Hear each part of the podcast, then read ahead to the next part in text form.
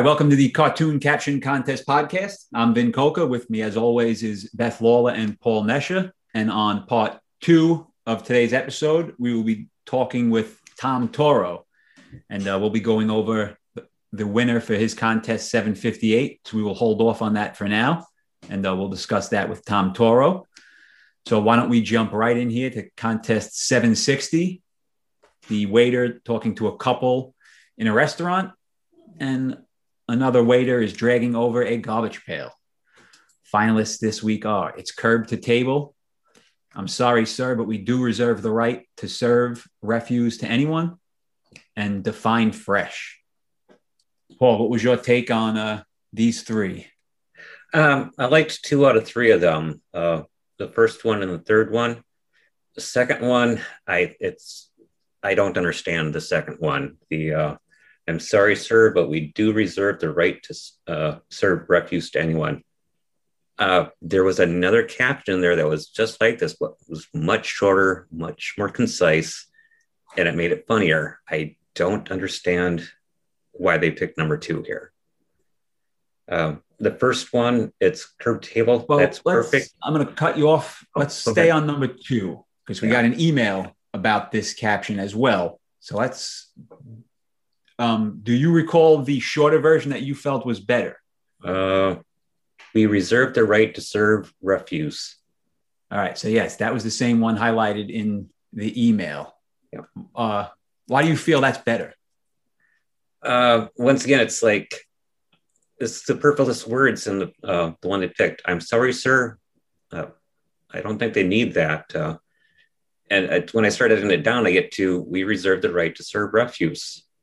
Um, it's just too many words for me. It, it, just there's too much there. You didn't need that uh, to make it funny. You could have cut that out. All right. It, so I do disagree. I okay. don't disagree that this is not a good caption. Sorry, Eric. You're a finalist. I'm not. So you know, you you already are better than me. But I do not like that caption. I don't think that is a good caption. Having said that, I don't think the shorter version works, right? The shorter version is we reserve the right to serve refuse, which really just means one thing we reserve the right to serve garbage. It has that one meaning. This isn't saying that. This is a play on words. It's, it's twisting up the words, right? It's saying, I'm sorry, sir, we do reserve the right to serve refuse to anyone, which is a play on the common expression, we do reserve the right to refuse service to anyone. So this is playing right. with those words. The shorter version does not play with those words. The shorter version is not better; it's worse, in my opinion.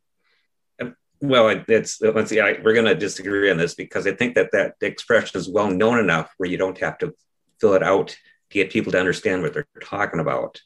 So it's. You think if you read, uh, "We reserve the right to serve refuse," that that brings you to right. It's it's that last words. word in there. It's that last word in there. Refuse and refuse it can be read both ways for me, and it's like it. It instantly popped into my mind. It's this. Well, it's the first one I saw. I didn't see the other one until later. So it's like, oh, they got too many words in this one. I like the first one because it was more concise. I understood what they're getting at. So I, I, I think I can see it both ways. You know, it's like maybe some people need that extra bit to you know for really to connect right? So. Yeah. I think fortunately this is a podcast of three so beth be the uh be the be the decision maker. Well i think that the saying the the real saying is we reserve the, the right to refuse service. I don't think that you really need to anyone um, in either the caption or in the the original um, thing. So I kind of agree with with Paul that I think this one's too wordy. Um, we reserve the right to refuse. Reserve service. the right to serve refuse reserve, isn't a play on words because the, the, word service would need to be there. In this case, you don't need the word service because it's saying we reserve the right to refuse to serve anyone. Right. Without the to anyone, it's just we reserve the right to serve refuse. There's not a play on words there. It's just we reserve the right to serve garbage. This is we, you know, I, I don't see how the first, how the shorter version is a play on words, where I do see how this caption is a play on words. mm. because you, you don't need the word service for this caption to work. You do need the work the word service for the shorter version to work. Okay, but do you think it needs "I'm sorry, sir"? No. I, I it could have just. I'm, I'm fine if you remove the word the "I'm sorry, sir," but I do think you need the you know the ending, the right to serve refuse to anyone. I do think all of those words are necessary to get the joke across. yeah, I, I, agree with you there. Is that if you remove that, we, I'm sorry, sir, but, and the do, it's just we reserve the right to serve refuse to anyone. That works. Yeah. But it's kind of between the two of them. Then it's you know you found a good happy medium in there. Yeah. Yeah. Reserve the right to refuse. No, we reserve the right to serve refuse to anyone. That would have worked. Yeah. Okay. Mm-hmm. All right. That worked. All right, good. We got an email about that. So uh, at least one other person was curious about it. I'm sure more. Um, so good. I think we just hashed that out well. Uh, I I think it's worded okay, but regardless, I don't do not think it's a good caption. Uh, all right, so we beat that one up. How about the first one? It's curb to table. Yeah, I, I, like that one. It's it's nice and concise. It's uh, you know, it's a take on the obvious. It's farm to table, which has been done to death. But I happen to like this one.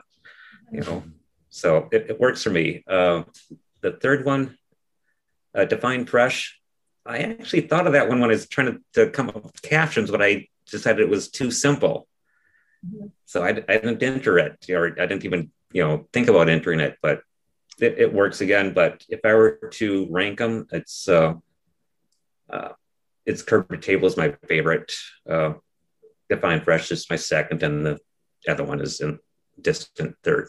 Yeah, I I agree with that ranking. Also, I think um, it's curb to table is really strong because farm to table is such a well known um, thing you see that mm-hmm. everywhere mm-hmm. the last few years, farm to table restaurants. And um, I just think it completely works with the drawing. And I think that it's concise and it's funny and it works with the drawing. And I think she pretty much nailed it with that. Um, Define Fresh, I think is funny also. Um, I did a similar caption like like that I, we talked about with Carolita last week for the spoiled cat on the throne. I did uh, Define Spoiled. Um, mm. So I also thought about doing something with Define Fresh for this one, but it didn't work for me last time. So I disregarded that idea. Um, I think that was funny. I think Ito has a really good shot, but I think that Linda may eke him out on this one. Susan. Oh, Susan. Linda yeah. is. I get them mixed up too. Sorry, Sorry Linda. They're sisters. so I think, yeah, I think Susan may eke them out on this one. Yeah, full disclosure, we know the people who are at got the first and third position here. So not being biased, we just happen to know them. right. So that's All right. Uh, I tend to agree. I think we're in agreement on uh, on these finalists. How about the new photo? Another Drew Dernavich, contest 762. Now, Drew had mentioned he had two cartoons in the stockpile there at the New Yorker, both for caption contests. One that he really liked his original caption. I wonder if this was it. Uh, we will try and find out. Um, by the time there's a winner here, we'll try and either get Drew on or figure out what his original caption was. Because I know he said one of those that he had for them. He was very proud of his original caption. Uh, I wonder if it's this one. Having said that, uh, Beth, what's your take on this cartoon here? Um, I love this cartoon. I, I think the drawing is so great. It's just the drawing in itself is super funny to me. Um, I already submitted my caption and I ended up going with um, what'll it take to get you into one of these babies today? So my my take on it was that the uh, the mouse in the forefront speaking to the turtle is kind of like a used car salesman. And he's, mm-hmm. trying, he's trying to sell one of those nice wheels to the turtle, who clearly does not need one. Um, yes, I, uh, I like that. I think it's a good, clever take. Uh, I think there will be a lot of uh, similar captions. One that I had was take it for a spin. Same mm-hmm. idea, but I think yours is less obvious and so better. But um, but I suspect there will be many take it for a spin, which is yeah. kind of the same idea. You know, yeah, viewing this as a viewing this as a salesman. Yeah, but yours has nice wordplay in there that mine doesn't. So we'll see. yeah, I, I, like yours, Beth. Uh, when when I saw you post that in the Facebook group, I was just kind of like, ah, crap, Beth is gonna beat me again. oh, no. no. Like I have to do a Tonya Harding here and get you out of the. we'll see what happens. Uh, mine's also a long, wordy caption, so um, it's 14 words, so might not, you know, I, because of that. But I felt like you needed all those words to get the joke out. So I don't know if there are rules anymore, and I wonder if that's because of crowdsourcing. Um, it seems like length that rule has been broken, mm-hmm. and it seems like the punchline at the end that rule has been broken. The uh, again, word. we don't know how these are being selected. Uh, I hope to find out soon. But if they're truly being selected by crowdsourcing, that would possibly explain why length and punchline at the end are kind of getting tossed to the side. Yeah. Uh, I, I think there's going to be a lot of captions that are like, you missed your appointment, you're late again. Um, you know, plays on the turtle being slow to get to whatever was going on there that he needed to get to. Um, but they just did that joke with the chameleon. Uh, again, rules seem to be broken, but they shouldn't repeat a you're late or, you know, uh, yeah. I'd hope they wouldn't repeat that idea. Yeah. So, Paul, I thought you had a good idea with weight training is next door.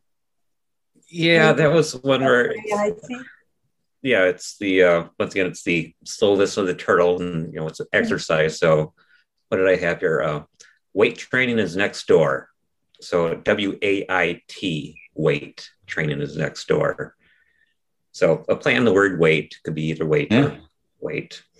So, uh, but I figured there's going to be, you know, uh, once again, like I said, it's going to be these slowness slowness of the turtle, and there's going to be quite a few of those. It's like eh, I, I, don't want to go in that direction. Uh, the other one I came up with was uh, "Welcome to Spinning Class," so another spinning one. But once again, it's like okay, it's going to get lost the crowd with spin because there's going to be a lot of spin classes. Take it for a spin. And mm-hmm. I, I try not to get lost in the crowd. So what I finally came up with at the end, this this one I entered was good. I see you brought your helmet. Mm-hmm. And I did that because I look at the mice that are in the spinning things and they're just flying all over the place. They're, they're going to get injured in there. so, and I was going back and forth with uh, whether to include good. You know, it's like, I see you brought your helmet or good. I see you brought your helmet. And it's like, you know, they've been picking them with that extra word in there. I'm going to leave that in there just to see what happens. Yeah, I don't even think that's an extra word. I think that word is good to have in there. Well, I'm glad you said that because that's what I thought too after I did it. It's like because of this mice flying around, it's kind of like the instructor is saying, "Good, I see you brought your helmet." Right. In other words, if you Different. if you if you remove all those wheels and just a mouse talking to a turtle, you could submit, "I see you brought your helmet," and yeah. it works. Yeah. Yeah. Once you add the wheels, now that good is addressing the wheel. So I think it yeah. adds. I don't think it's an extra word. I think it adds yeah. to the joke right? Because yeah. again, you can remove those wheels and the caption still works without the word good. When you add those the word good, it's now addressing the fact that there's a crazy, you know, scene going on behind them. Yeah. So I, I I think it's good you left that word in. Yeah, it was, I was going back and forth, and I, I, I looked at the same way you did just now. It's like I think this adds something to it. It, it may be not needed, but I think it does add something to it. So we'll see. And it is it is interesting that he drew the mice flopping all over the place. Yeah. Uh, it, it, leads me to believe his original caption had something to do with the turtle landing on his back. Um, uh, just because, yeah. just because of the fact that these mice are not running on a wheel in a normal sense, they're kind mm-hmm. of flipping upside down. Yeah. I didn't come up with any caption that relates to that, but if I had to guess, I'd guess his original caption has something to do with the turtle flipping on his back. Mm-hmm. Yeah, that's a good take on it. I, I didn't think of that one. So yeah, oh, I'm sure we'll see something, but yeah. It is funny imagery though. The, the mice in those wheels is hysterical.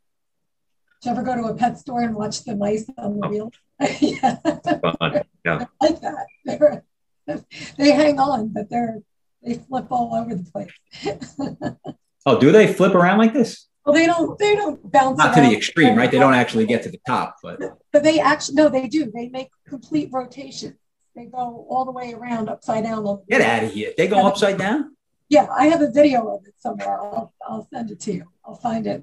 Oh, I'm guessing if you Google uh, exercise I'm going to do that you're going to find soon quite a few of those.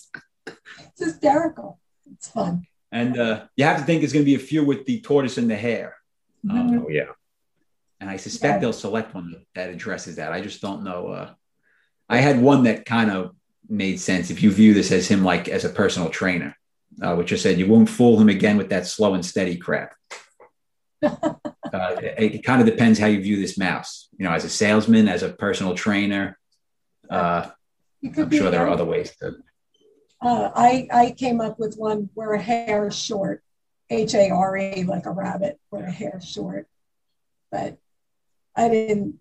I thought I thought the used car salesman idea was better. Oh, yeah. Uh, also, I assume we all think the mouse is talking because of his hand, right? Because again, neither of these have really a mouth open, but I think him putting his hand out is giving us enough. That's what I thought too. Um, if you look closely at the drawing, it kind of looks like the turtle could be speaking. Um, Yeah, it does. But, but I I think that the mouse with his hand out is Yeah. speaking. And he's That's- facing us too. So that's kind of another clue that he's the one speaking to us. Yeah. Yeah. Mm.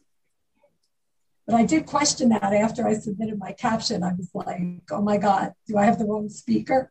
Yeah. like- I wish they would tell us, like the cartoon collections tells you who's talking. yeah. Uh, I wish the New Yorker would tell us who's talking, or at least make it more obvious.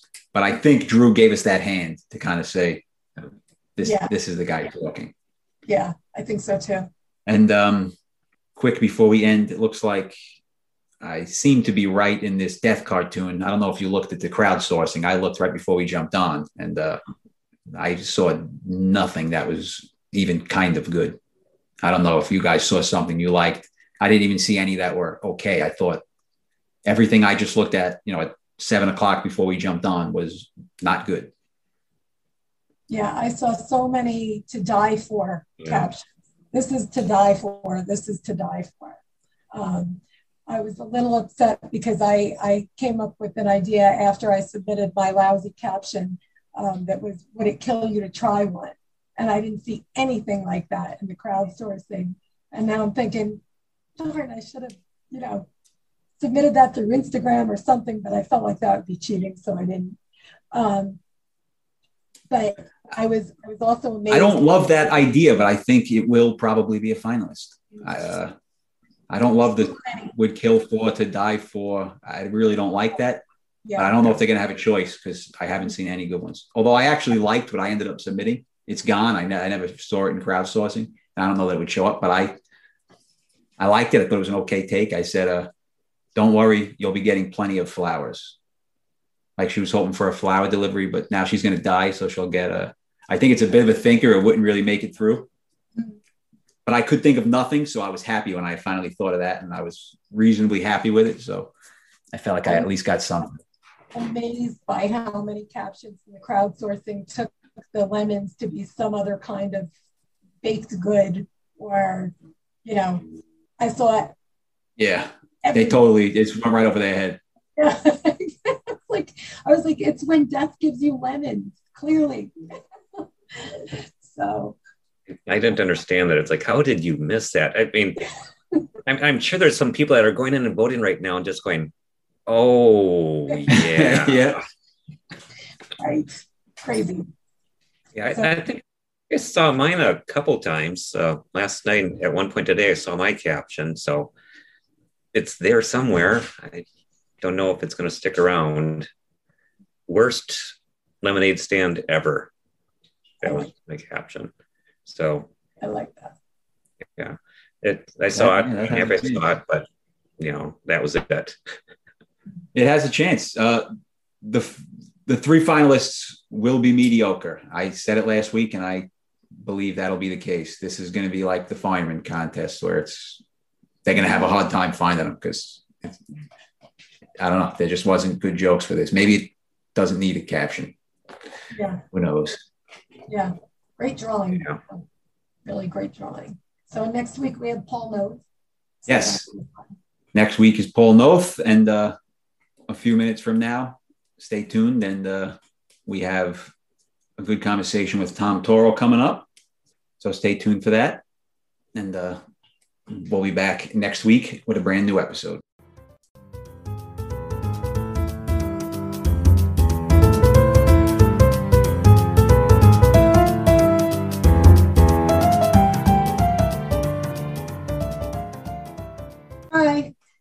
Hey, Tom. Hello. How are you? How is everybody? I'm doing pretty good. I'm very, very warm. Yeah. Port- Portland, Oregon. Hottest Yeah. place on the planet. Yeah. So We were just talking about that before you joined. yeah, it's it's it's not okay. It's Yeah. very, very warm. Really, we Um, were- we were in a hotel the past couple nights because our house doesn't have air conditioning, as a lot of homes in, in Oregon don't. And uh, yeah, it's just starting to break, but it's, it's still warm. Yeah. So I'm hoping to set the record for the sweatiest caption contest podcast. We'll try to keep the questions light so we don't put you under pressure. I was going to have a box fan, but I was concerned about the audio, so I'll just sweat it out. Uh, Well, we, we were reading a little about you before we started. Um, so maybe you want to just start with a quick, brief background, and uh, we'll interject with some questions. Sure. So I'm Tom Toro. Um, I've been cartooning for the New Yorker since 2010. Was the first first time they published me. Um, and yeah, I'm from El Cerrito, California, in the East Bay of the Cal or the Bay Area. And um, yeah, it was. It's funny how I came to the New Yorker because I never, I didn't grow up with the New Yorker in my living room. It wasn't really part of our household culture. We would have like Sports Illustrated because my dad uh, is an athlete he's actually uh, an Olymp- he, he has a bronze medal from the Tokyo Games. So this is a big anniversary for him of the Tokyo Oh. Olympics coming up again. So yeah, we were like, you know, we were sort of we, we were like, you know, making ends meet and didn't have a lot of money for you know magazine subscriptions and stuff. So the New Yorker, my my comics growing up were were like the newspaper comics, like Far Side and Calvin and Hobbes, mostly Calvin and Hobbes. Um, I love them and, and the Far Side too. But then I, you know, I went to college and started doing cartoons for the college paper, uh, which was a fun, you know, distraction from from all the other craziness of college life. And but I never really considered it as like a professional career. I studied. Where'd you go to college? I went to Yale. That's So what I went thought. all all the way across the country. Yeah, yeah. Um, so yeah, you know, in in a, in a strange town, not knowing anybody. I went to public high school, so I felt like I was just going to get completely blown out of the water by all these, you know, smart kids. so I gravitated toward, you know, the satirists and um, the people, you know, working for the Yale Herald. I did cartoons for. Um, so yeah, I was doing that, and I was I was on the rowing team, and I was studying filmmaking, trying to figure out how to how to make the most of my time there. Um, and I, then I went to film school after college, and I very quickly learned that um, the storyboards that I drew for the movies were better than the movies that I made from the storyboards. So yeah, so then I, I I went through a period of readjustment, and you know, started taking cartooning seriously. And I came across the New Yorker. I think it was like the first time was at like a library overstock sale. They had a huge bin of, of these you know these magazines and i just started leafing through them and came upon the new yorker and started leafing through them and uh, realized like oh cartoons can be taken seriously. Like they can actually be you know elevated to, to this wonderful level. So then I, I sort of honed in on that as my focus of i'm going to break into this i'm going to do that. Um, and it took about two and a half years of submissions to finally finally sell one. And at that point, you were back living home, right? I was living at home. I was living at home. Yeah, I went through a pretty dark period of depression um, after a whole sequence of things happened in my mid 20s. Um, I'm actually working on a, a, graphic memoir about that whole period and coming to cartooning through uh, personal crisis. Um, so I, I, won't, you know, no spoilers here yet. All right. Yeah, I imagine that's disheartening, though, right? You, you go to Yale and you kind of think it's to the moon from there, and then you graduate yeah. Yale and it's back at home. I mean, I, Yale Yale was funny because it was like I, you know, I thought I was going to get blown out of the water, so I signed. I didn't know what I wanted to do professionally. I like thought I wanted to be a chemical engineer for a while, and then I, you know, I was trying to force myself into all these disciplines because I thought, okay, you know, I'm here at this, you know, prestigious university. I have to like push myself and you know into uncomfortable places and study things that seem very, you know, uh, difficult just to prove my prove my mettle um, but I, I quickly realized that you know most most kids at Yale are just kind of there for various reasons, and not everyone is like a astonishing uh, you know violin soloist. Um, but it, but yeah, so I, I kind of went into it with this very a lot of pressure on myself, and I think that that continued a long way into my 20s. And coming to cartooning was a really good way of of starting to take things a little bit lighter, you know, find, finding the sort of lightheartedness in life and. Uh, and also it seemed like a very manageable thing. Like you can just take a piece of paper and a pencil you can come up with this witticism that no one has ever done before. And it was like it's not the huge scale of movie making or you know all these moving pieces um, and that kind of thing. So i thought i like i like the kind of combination of like the brilliance that can be achieved in it and also the modesty of it.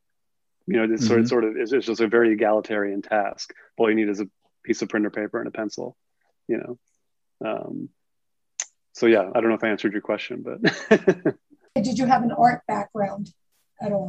Did you study? Uh, it was kind of self-taught. I mean, I took some art classes like in middle school. I, I, mean, I grew up in the public school system in California in the 80s, which had been completely torpedoed by Reagan's tax cuts um, in the decade before. So the property taxes got frozen in California, which meant that as you know cost of living went up the same amount of money was continuing to go into the school system. So i remember my my fourth grade year i think in like you know 1989 or something um, we had all these brilliant electives you could sign up for. I remember signing up for like photography and the cooking class and everything.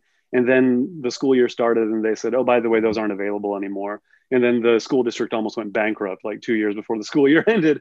So i you know i i grew up you know not having a lot of like robust artistic courses to take. So it was, it was mostly self-teaching. My my mom is very artistic. She wanted to be um, a sort of botanical illustrator, um, and she ended up studying landscape architecture at UC Berkeley. Um, so and she, you know, she did like the logo design for my swim team when I was little and stuff like that. So I was around creativity um, in that way. And my father is a naval architect, so he would do, you know, before AutoCAD and before computers, he would. I remember going into his office on Solano Avenue and in uh, Berkeley and you know seeing his drafting table and these beautiful schematics of ships that he was redesigning and that that sort of thing. So I've always sort of found myself as a combination of kind of my father's perfectionist quality of engineering drawings and my mom's uh, more creative botanical organic way of drawing things because i have a sort of fastidious quality to myself but um, in a sort of playful way your um, her drawing style reminds me personally of uh, Sid Hoff, mm. uh, his children children's books. Yes. Um, like uh, Danny and the Dinosaur. Um, and yeah, we, uh, ha- we have that one on our bookshelf. Yeah. yeah. um, has anybody else ever said that to you before? No, no, that's the first time I've been compared to Sid, Sid Hoff. I take that as a great compliment. He's he's wonderful. I mean, I, you know, I kind of, I hope to have my style continue to evolve. I mean, there's the kind of danger of when you break into the magazine of becoming like frozen in amber. It's like, oh my gosh, this is what they like. Now I have an audience for this kind of stuff. I have to keep repeating it. Mm-hmm. Um, but you know, William Steig is a great example, among others, who, who style evolved enormously, you know, during the course. So I, I hope to be one of the people who continues to experiment and you know not not get stale. In the beginning i had a very I, I i've started using different pens and stuff like that just to shake things up but i had sort of a very you know c- consistent line weight to the drawings and i've started to sort of do more stuff with nibs and do a little bit more of a fluid um, variable line weight and stuff like that. And one i mean one of the funny things about the pandemic a sort of silver lining of the pandemic is that my kid just got old enough when the pandemic hit to become really interested in Calvin and Hobbes. So during the course of the past like 14 months, we've read the complete collection of Calvin and Hobbes cover to cover probably 10 times. And like in a way that was great for me to kind of rediscover my love of that from when I was that age. And it's really kind of inspired me to like experiment more in that realm. I'm actually, you know, not to jinx it, knockwood, I'm kind of I'm in contract negotiations now with um, a, press, a syndicate to do like a, a newspaper comic strip um, or a syndicated comic strip. So, um, yeah, so I, I, would love to continue to evolve, but yeah, being compared to Sid Hoff is is a great honor. Thank you for that. it's an observation of you know your your people, the way you draw people um, reminds me of, of that. yeah, my um, ideal my ideal cartoon person is kind of a human cat like someone who like you can imprint your own emotion on them. They're not telling you how to read the situation.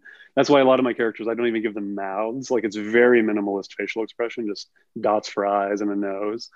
Um, which kind of you know and then when i have to do sort of more political work and do caricature stuff so you can actually identify the person i have to sort of stretch myself into into that. But sort of my my template character is as little expression as possible so the reader can imbue them with however you are interpreting the cartoon.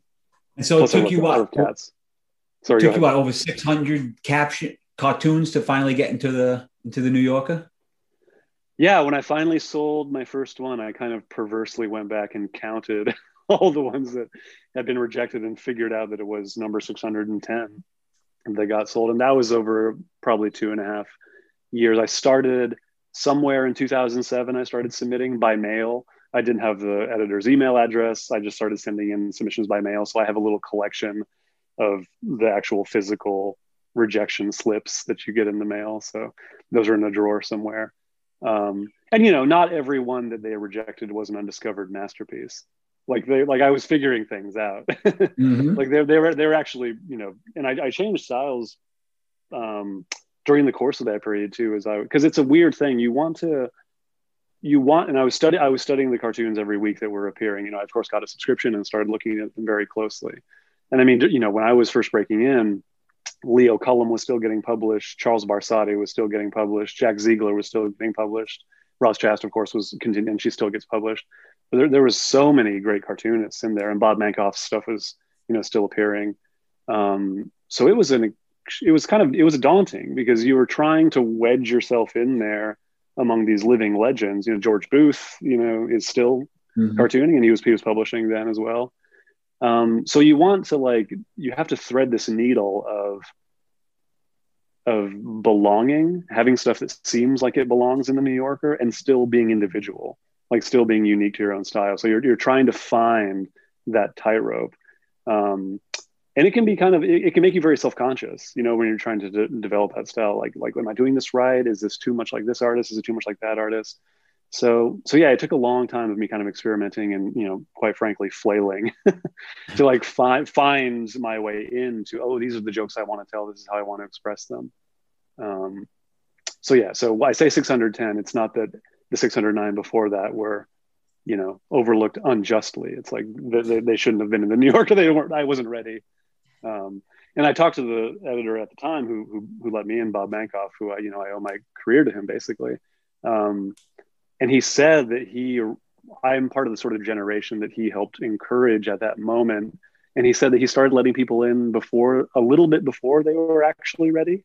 And I think I was one of those people because he realized that there just weren't young artists submitting, you know, to the New York at a certain point. Like when he inherited the editorship, and he says this in his memoir, um, it was kind of, it was cruising along pretty well. I mean, it had all those artists in it, and they could have just kept going for the next decade without him actively searching for new talent.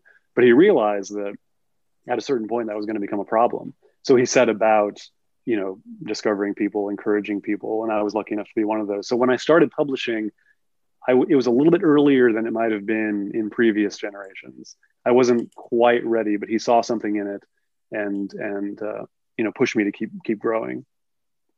Were you close to quitting, or did you plan on keep going until you got in? Every week, yeah. Every week I quit, and then really realized I had nowhere else to go. Realized I was waking up in my in my parents' shed in our backyard, and uh, yeah, so I mean, yeah, it, it can be discouraging. It can definitely be discouraging, but you kind of have to have a chip on your shoulder. You have to have a little bit of like a retaliatory attitude. It's like, oh, I deserve to get in. Why are they rejecting this? You know, I'm going to send twice as many next week until they see how talented I am. You have to have a little bit of delusion, like like like in order to keep stumbling forward, but also just you know taking pleasure in the work itself as much as possible, which is kind of a platitude that's easier to say than do when you're constantly hitting this wall of rejection. But genuinely it's a kind of coincidence that happens more often than not is when you are enjoying the stuff that you're doing is when it starts to get accepted you know and I, I don't think that's entirely coincidental you know something in it some, the joy somehow conveys itself through the work mm. you, uh, you go back remember your first cartoon that you had uh, sold to the new yorker yeah, the first one that I sold was the, the bow-legged cowboy cartoon. It's a saloon drawing, and there's some cowboys sitting at a bar, and behind them is the classic swinging doors that are empty on the bottom and top that let you into saloon. And on the top, you can see a cowboy's head, and on the bottom there are no legs. And the car and the cowboys at the bar are saying that there's one bow-legged cowboy because the legs actually span the door frame, you know. Um, so yeah, that was that was the first one that got in, and I think that one, you know, there there was a certain uh, succinctness to the drawing. You know, I sort of I sort of had everything arranged in the right way on the actual page, and the caption was succinct, and it was a it was it was a visual incongruity that got solved by the caption. You know, the puzzle kind of solved itself well. So I think I'm really I'm happy that that was the first first one that got that got sold. And actually, you know, on a biographical note, my dad is phenomenally bow-legged. so I think a lot of that kind of came from from him. He's he's since had hip and knee replacement surgery, so it's actually kind of funny. I don't kind of recognize his silhouette anymore because they, they, actually straightened out his legs.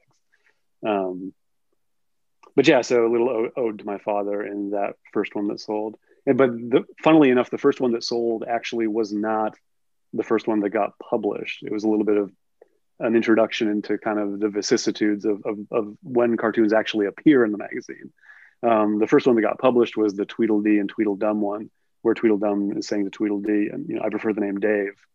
Um, so that that one got that was the second one I sold, first one that got published, and that one actually got published um, in May of 2010 with a cover by Dan Clowes um, called Boomerang Generation with a kid who's moved back into his childhood bedroom hanging his phd diploma on the wall. And i was still living at home at that time. So that was kind of that was that was that was a little bit of the fates kind of you know winking at me um, with that one so yeah that, that, was, that was the first one that got published but the first one that sold was the bow-legged cowboy were you getting feedback before that before that one yeah. sold or was it totally out of the blue or at a certain point did bob start at least giving you some feedback where you thought you were relatively close yeah, good question. So I went. I was. I was just sending them in purely, you know, by mail, getting the rote feedback, getting getting just the slip back with no indication of whether I was moving in the right direction or whether I was getting closer. Um, and I reached out. You know, I was sort of internet stalking the various other artists who were who were getting published. Um, I reached out to Matt Diffee, and he gave me some helpful advice, which I'm of course going to blank on right now, and everyone who's hoping to break in is going to kill me for not being able to share it. Um, but I, I, reached out to a couple of the people who who got it, who who who gave me advice, and then I finally decided like I have to get some sort of barometer of whether I'm fooling myself or or what's going on. So the summer before I sold, I think it was August. I I flew to New York. I was living in California at my parents' house. Flew to New York and went in. You know, the New Yorkers kind of crazy in the fact that they just have open office at like you can go i think it's tuesday now and i think i'd probably covid change things but they might pick it up again and it was before covid you can just show up and drop off uh, submissions and sit across from the editor without having published before you can just you can just come to the drop off hours and so I, I showed up to the drop off hours. I think i had the time slightly wrong because when i came there no one else was there. And i thought i was i was i didn't know if i was late or early but the assistant let me in and bob saw me. And I, so he had he had time. There wasn't other people waiting. And so he actually sat across from me and, and spoke you know with me for about a half hour um, after he of course looked at my submissions registered no expression whatsoever set them aside and said i'm not going to buy any of these. But then he he he sort of he he started you know talking about you know the legacy of the New Yorker, how the cartoons have changed over time, his philosophy of cartooning. And then I told him, you know, I was reaching out to people, getting advice and trying to like, you know, hone my stuff so it'll be acceptable to the New Yorker. And he and he said, stop giving yourself so many rules. Like like stop trying to follow all these guidelines that you're giving yourself. And you know, that was that, that was what I took that's what I came away from the conversation remembering the most. And so like on the plane ride home, I just tried drawing faces a different way. I tried kind of, you know, just re-engineering my style a little bit and trying to find a more ob- observational quality. Like, how do I see the world? How do I want to represent my own perspective on the world, um, and not try and, you know, ricochet across these different guidelines that i've given myself. So that that helped, and then he also get, he also gave me his email address. So I was able to then send PDFs instead of hard hard copy. So I was able to get more immediate feedback. And then, mm-hmm. but the mm. funny thing about the New Yorkers, they don't, unless you go in in person, they don't really have time to, you know, groom you in any way. You're not given specific feedback. So when you sell, it's just out of the blue. Like it feels like it just comes out of the blue. You just get an email one day saying, cartoon sold or okay you know and then there, there's there's really and i've never had this situation maybe once or twice where it's like okay you sold this cartoon but we want this or this changed. It's just like we want this one. And then you draw it and you deliver it and that's it. There's very little editorial give and take. And i think that's why just with the with the pace of having to produce that quality of magazine every week you know they just don't have a lot of time for give and take. So they need to know when you're being submitted that you can deliver stuff that they feel comfortable publishing without any kind of you know note note sessions you know so mm-hmm. part of the thing you're doing is not only showing that you can be a good gag writer and stick with the schedule of submitting every week and be prolific enough to do that but in the beginning the other thing that's really hard is you have to also submit finishes they have to know what your stuff looks like you know you can't just submit rough sketches and be like oh trust me i'll I'll make this look nice. You know, you have to you have to break in by submitting, you know, real finishes. So that first year is like it's a lot of work, you know, unless you've shown unless you have maybe stuff that's been previously published elsewhere that they have an eye on and so they know you can do that. But more and more with fewer places publishing gag cartoons, it's not really the case where the New Yorker can poach talent from other magazines because mm-hmm. where else are you publishing? You know, I guess more people are coming from social media now, maybe online comics. Um, but yeah, but when you so there's kind of two barriers is like showing your finishes, getting them comfortable with your style, finally selling selling a cartoon, and then the next step is getting them comfortable enough that you can just submit roughs, just submit rough sketches, and then you can start to you know relax a little bit. Did your parents think you were crazy getting on a plane and going to New York to, to the to the magazine to talk to the. I honestly, the, the my parents, to their credit, they weren't they weren't like too judgmental one way or the other. I think they were just happy that I was alive and like they like they were happy to have me home and kind of you know you know figuring things out. Um, they were never just they were never discouraging about you know life in the arts. My dad's a freelancer. My mom has an artistic sensibility you know, there was never any sort of grand ambition about like, oh, you know, you have to be a doctor, you have to be a dentist. There's nothing prescriptive really. They just wanted to be supportive however they could. Um, so I'm, I'm very fortunate in that regard. Um, you'd have to ask them if they secretly had misgivings, which I'm sure they did, but they were they were kind they were kind enough never to voice them to me. Yeah, it's kind of a big deal to get on a plane by yourself and go travel across the entire country to go well, funnily enough, when, when I had when I had my you know depressed when depression hit me really hard and I had my whole uh, you know the you know ground falling out from underneath my feet, I was living in New York. I was actually oh. in New York at the time that happened because I, I, went to NYU Film School. Oh, okay. Um, and yeah, so it's it's funny. It's like I was in New York, but then I moved back home across the country and then broke into the New Yorker. Mm-hmm. So it's kind of it's kind of you know you have to my my wife is a theater director and we were sort of we had a lot of friends in the theater community in the bay area. And there was a joke in the bay area that you had to move to new york to get cast in a show in a bay area theater because they love they love casting people from new york. It's so it was like the reverse for me breaking into the new yorker after i left new york. Are you guys where are you guys right now? Um, i'm in montclair new jersey so about a half an hour outside of new york. And i'm near um, madison in- wisconsin. So i'm the midwest guy here in the middle there. And I'm in New York, if you consider Staten Island part of New York. of course, yeah. it's funny when we lived in Kansas City, Missouri, before we moved to Portland, Oregon, which is where we live now. And I, I tried to ingratiate myself to people in Kansas City by saying that I have relatives who lived in Ohio, where I would go to visit every summer. My grandparents have a farm there, um, and everyone in Kansas City was very, very, kind, very nicely, but but pointed out Ohio's not actually the Midwest. That doesn't actually count. I thought I was being smart, but no, it's not. and actually, funnily, I, I chose entirely by coincidence. We moved into a house in Kansas City that was half a block away from Charles Barsotti. Wow. He had, he had passed away um, like six months before that. But I got to know his his wife, Ray Barsotti, and I got to see his his studio where he worked and look at some of his old stuff. That was cool.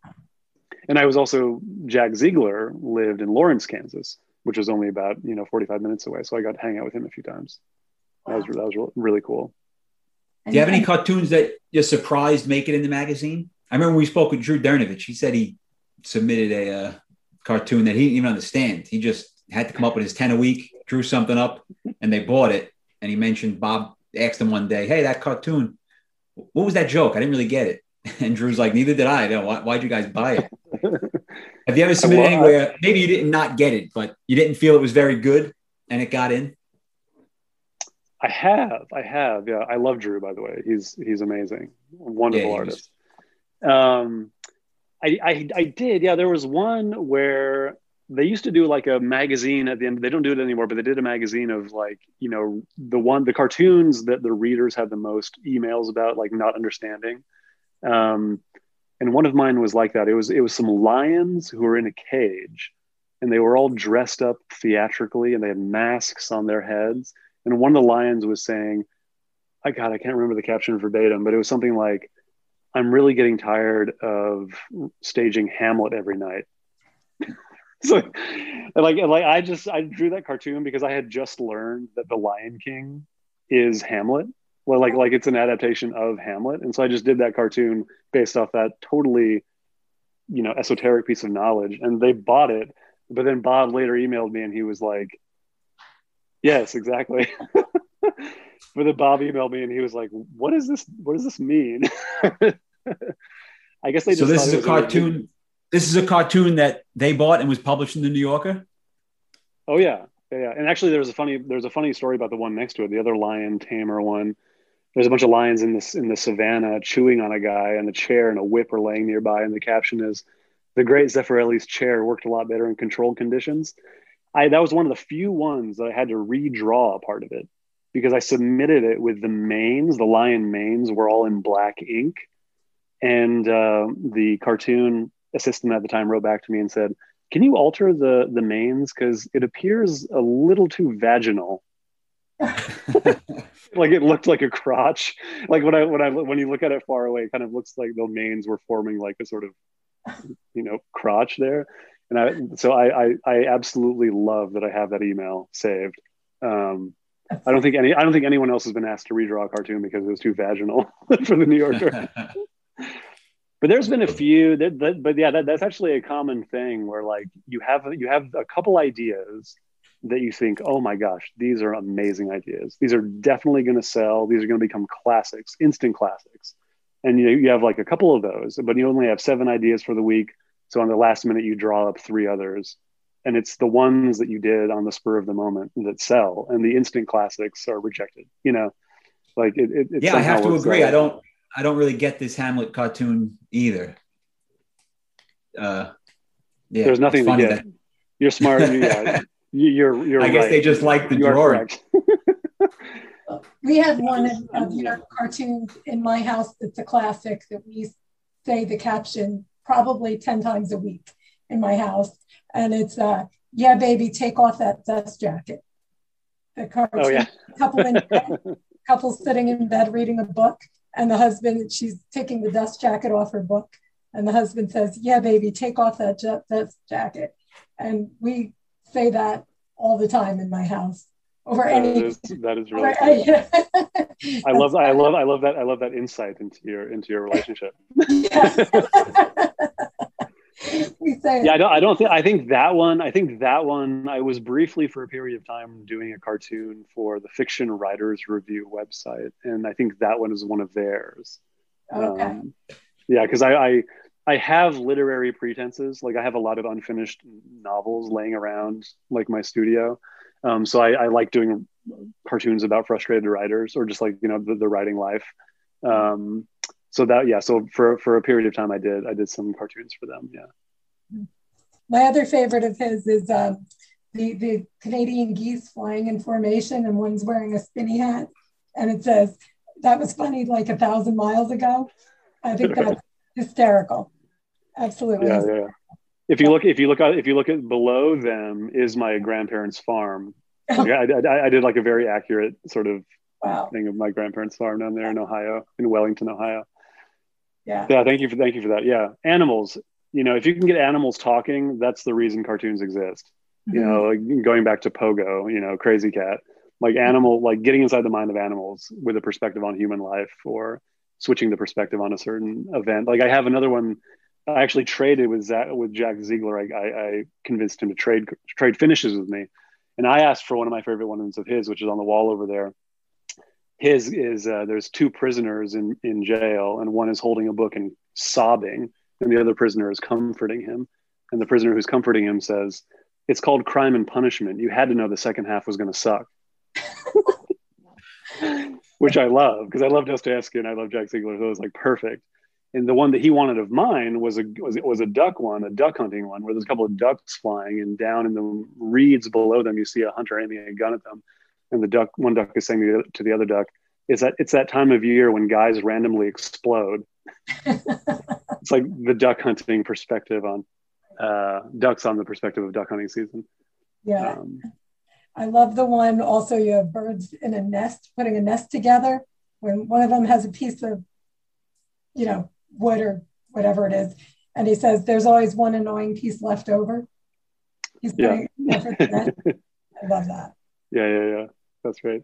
I actually one of the one of the fun things that I that I have gotten into recently is I give like cartoon presentations, like cartoon lectures, and it is so fun to stand in front of a, an audience and show a PowerPoint of, of different New York cartoons and some of my own cartoons, and like hearing an audience laugh at cartoons is so gratifying because we just sort of send them out and assume people enjoy them. You know, like you never actually get that feedback that stand-up comedians or you know other people who do more sort of showbiz type comedy get. Um, there's kind of a joke among New Yorker, you know, how some people say New Yorker cartoons aren't actually funny, and then we sort of, you know, I don't agree with that, but there's a kind of joke among cartoonists where like um, they have to be not funny enough that someone will, you know, embarrass themselves by like laughing out loud on the subway. Like, like you want it to be funny that it's sort of an internal chuckle, but you don't want anyone to like embarrass themselves by laughing on the subway when they're reading the cartoon. Drew Dernavich actually told me a story about one time he had a cartoon in that week's issue and he was riding the subway next to someone who was reading that week's issue and he stayed on the train and missed his stop to wait until they got to his cartoon on on the page because he knew it was going to be like a couple pages from there. So he intentionally missed his stop just to like be there for them reading his cartoon. And of course there was like no reaction. Do you have a favorite of your own uh, that's a really good question. Um, I like I like a couple of them. I mean, I like my one that that's you know, yes, the planet got destroyed, but for a beautiful moment in time, we created a lot of value for shareholders, just because it's become like a meme, like it's it's a whole thing, and so it, it gets shared a lot, and I'm very grateful for that. Um, I like ones that are like sort of um, yeah, there it is. So this one Following. in particular, uh, is so are you do you write as well books or screenplays or uh? Yeah I, I, continue to write. I've, I've, published a handful of short stories. I did a kids book um, just last year how to potty train your porcupine which i wrote and drew. Um, i have a couple of unpublished manuscripts that may never be published um, in, in, my desk drawers and i'm still pecking away at you know a graphic memoir that, that requires writing and stuff like that. So yeah i do i do enjoy writing. Because for this cartoon it's really all about the writing right? Uh, you know, typically brevity is best, but you know, in this case, if you don't really add that, but for a beautiful moment in time, the cartoon doesn't really work. It's it's you know, it's that exactly. it's those extra words that that make it funny because you expect, you know, but for that beautiful moment in time, you know, something good happened, and then the punchline right. flows in. All we did was make money for our shareholders. Uh, exactly. That's a really, really good way of describing it. Yeah, it's that it's that sort of waxing poetic before like the brute capitalism that, that like makes the, mm-hmm. this guy is standing in apocalypse in sitting in an apocalyptic landscape you know, waxing poetic about this wonderful time when he was able to make money for shareholders. So yeah, it's it's it's that it's the sort of high and low. It's it, it's it's the contrast. But yeah, you're right. It's very rare that like a two sentence caption would even get bought, let alone become popular. So that's that's kind of why this is a little bit, you know, a, a sort of an anomalous one. Um, my other one that I really enjoy, just because it's it's it's like spoke to my own like sensibility. And it was one where i got to, i got to draw a really unique kind of bubble. It wasn't it wasn't it wasn't it didn't have the sort of you know um, uh, wonderful new yorker font at the bottom. I was actually able to hand write it which i enjoyed doing. You know roz chast has never ever published a cartoon that has the adobe caslon new yorker font at the bottom all of her stuff is handwritten um, and I like doing that just because it has a really nice personal touch to it. But there's one that's kind of just pops to mind that I enjoy. There's a couple guys talking at a bar, and one guy's speech bubble has bracketed anything, like he could be saying anything, and the other guy is saying, "That reminds me of a scene from The Big Lebowski." like you know you, anything anyone yeah, says can... relates to the big lebowski and I'd, I'd never seen in a cartoon like bracketing anything like just to me like what like this person could be saying any like how do you represent in the speech bubble that they could be saying xyz right? And it just prompts so this guy has the exact same reaction no matter what the other person is saying. So i was, I was happy to execute that. Um, and there's a couple other ones like there's one that's really the word it's a little bit of a tongue twister but there's a couple of people sitting in a coffee shop and one of them is saying you know what is friendship if not constant amateurish psychoanalysis?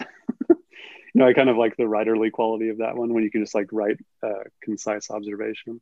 But I mean, you know, whatever one is published that week is my new favorite just because it's so thrilling to know that people are looking at it um, mm-hmm. and hopefully hopefully enjoying it.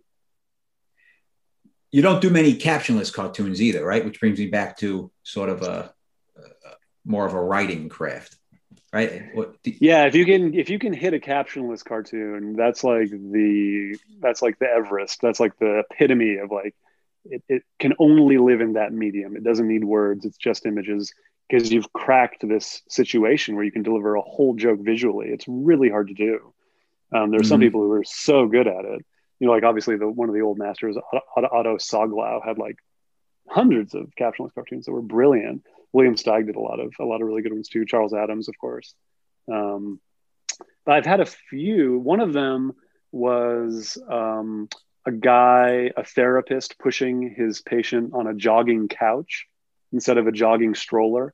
Like there's a there's a woman walking by pushing a jogging stroller, and the therapist is pushing this guy on a jogging couch, so he can get in his exercise as he's you know psychoanalyzing this person. Uh, so there's that one. What other captionless ones have I done? Oh my god! Now you've now you put me in the hot seat. I can't I can't think of my own body of work.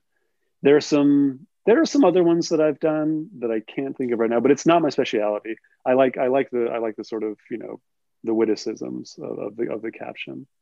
Yeah, um, there's there's one that you did that jumps out to me that I guess it not really captionless, but it's it's a billboard that's uh, one eight hundred quick tow, and it's the billboard is uh, how can I say this?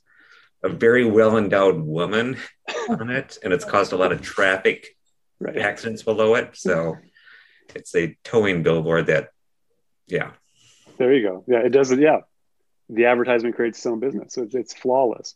That one was for uh, Playboy. Uh, they, okay. play, I, I that, that makes sense. Playboy. I didn't see that one in the New Yorker. No, no, no, no yeah so yeah playboy I, I, did i did i did a few years with them. They don't publish hard copy magazine anymore. I think they still sorry if you got that burp in there but they they still do like cartoons for social media but they don't have a they don't have a hard copy magazine anymore. But i got in there right at the end last couple of years publishing stuff with them. But yeah if you can if you can do captionless you are a good good cartoonist. Um, that is that's that's what we're all striving for the caption is a crutch, but it can still be really funny. Um, there are some people who specialize in it so well. Um, yeah, I can't think of his name now, but the guy who has the cartoon, the guy's filling up coffee and he's got a coffee pot head. Stein yeah, what are something. his initials? S S J D S J T. Seth Fleishman. Is it Seth Fleishman? Yes, I think that's S, S, SJF, SDF, SDF. Yeah. yeah, he's yeah he's a, he's a more recent cartoonist. He he does really really good captionless ones. Um, yeah so it's just you know the writing, but I come from sort of a writing angle of it. So when I arrive at a captionless cartoon, it's either it, it came to me, you know, suddenly, or I've managed to simplify the joke to the point where I don't need the caption. But I always kind of find my pathway to the joke through the language. Um, mm-hmm. I'm not a dude. I'm not a doodler. Like I know, I know some people sit down with a pad and they're like, okay, you know, this looks like this. So here's a tree in a park. Oh no, what if it's not a park? What if it's a desert island? No, not what if what if the you know? And then it sort of evolves from what they're doing. Um, I find you know I, I I'm too much of a perfectionist that I actually am discouraged by my doodles because they they're not. It takes me a while to arrive at a good drawing, so I get discouraged if I if I am focusing too much on my doodles, and the doodle in my hand doesn't work as fast as my brain does. So I find if I'm doodling, then it kind of halts the the sort of you know synapse connection. Whereas if i just keep it rumbling around in my mind then a connection will be made that i didn't expect. Um, but yeah but you know you the, some people reach out to me and they're like you know what are some tips on cartooning? How do you break in? And one of the things i always say is like get used to being bored. Like just become a friend with boredom. Like don't don't don't read like just put your phone aside don't reach for your phone don't look for distract because our brains are wired to constantly have stimuli. Like a lot of the ideas just come from when you're bored out of your skull and you're trying to entertain yourself. Well like, you, like you're just desperate for some interesting idea to focus on. So so yeah you just you have to sort of push through the boredom barrier of like the first 10 minutes nothing 15 minutes nothing 20 minutes nothing. Don't reach for the phone. Just sit. You know, you know if a doodle helps try to do a twist on some and you know give yourself homework assignments. Be like okay halloween's coming up. I haven't done a jack-o'-lantern one. What's a jack-o'-lantern one? You know like that kind of like start from somewhere and, and find mm-hmm. your way into it. Because it's easy to reach for a phone and be like oh i'm going to read the headlines and that'll give me inspiration. It doesn't it doesn't really. Like it often it often doesn't you know unless maybe you're strictly an editorial cartoonist and you're looking to comment immediately on the day's events. But when you're trying to create something that's more sociological more observational relationship based um, that just that comes from your that comes just from from inside i think more. Um, i think we rely too much on like reaching for things to inspire us when we just have to sort of sit with our own boring selves until we find something amusing. Well you were doing daily cartoons for a while for a little while right? So that required kind of the opposite of actually going in the paper and getting caught up on the daily events yeah, I had done a daily. It used to be a different system where they would assign you to the daily and you would have it for like a month. So you knew you were going to do it every day. Where you tried to you tried to you tried to sort of make New Yorker cartoons that were also editorial cartoons. So I, I don't think they were strictly the sort of political editorial cartoons you'd find in the Wall Street Journal, for example. But they they were still New Yorkery, but there was the pressure of having to do it every day. It was fun. It was fun to have to know you were getting the paycheck it was fun to know you were going to have an audience for that day. It was also like a serious gear shift because usually, you know, we're we're turning in stuff once a week, and if you sell once a week, you're lucky. Um, producing every day for them was a lot of pressure, and I happened to be assigned to the daily cartoon, you know, during Trump's election, during Trump's inauguration. So that was a lot of pressure. It was also kind of inspiring to have a, a vent for all the stuff that was going on at that time and those those got collected into my first little book, Tiny Hands, that got published um, around that time.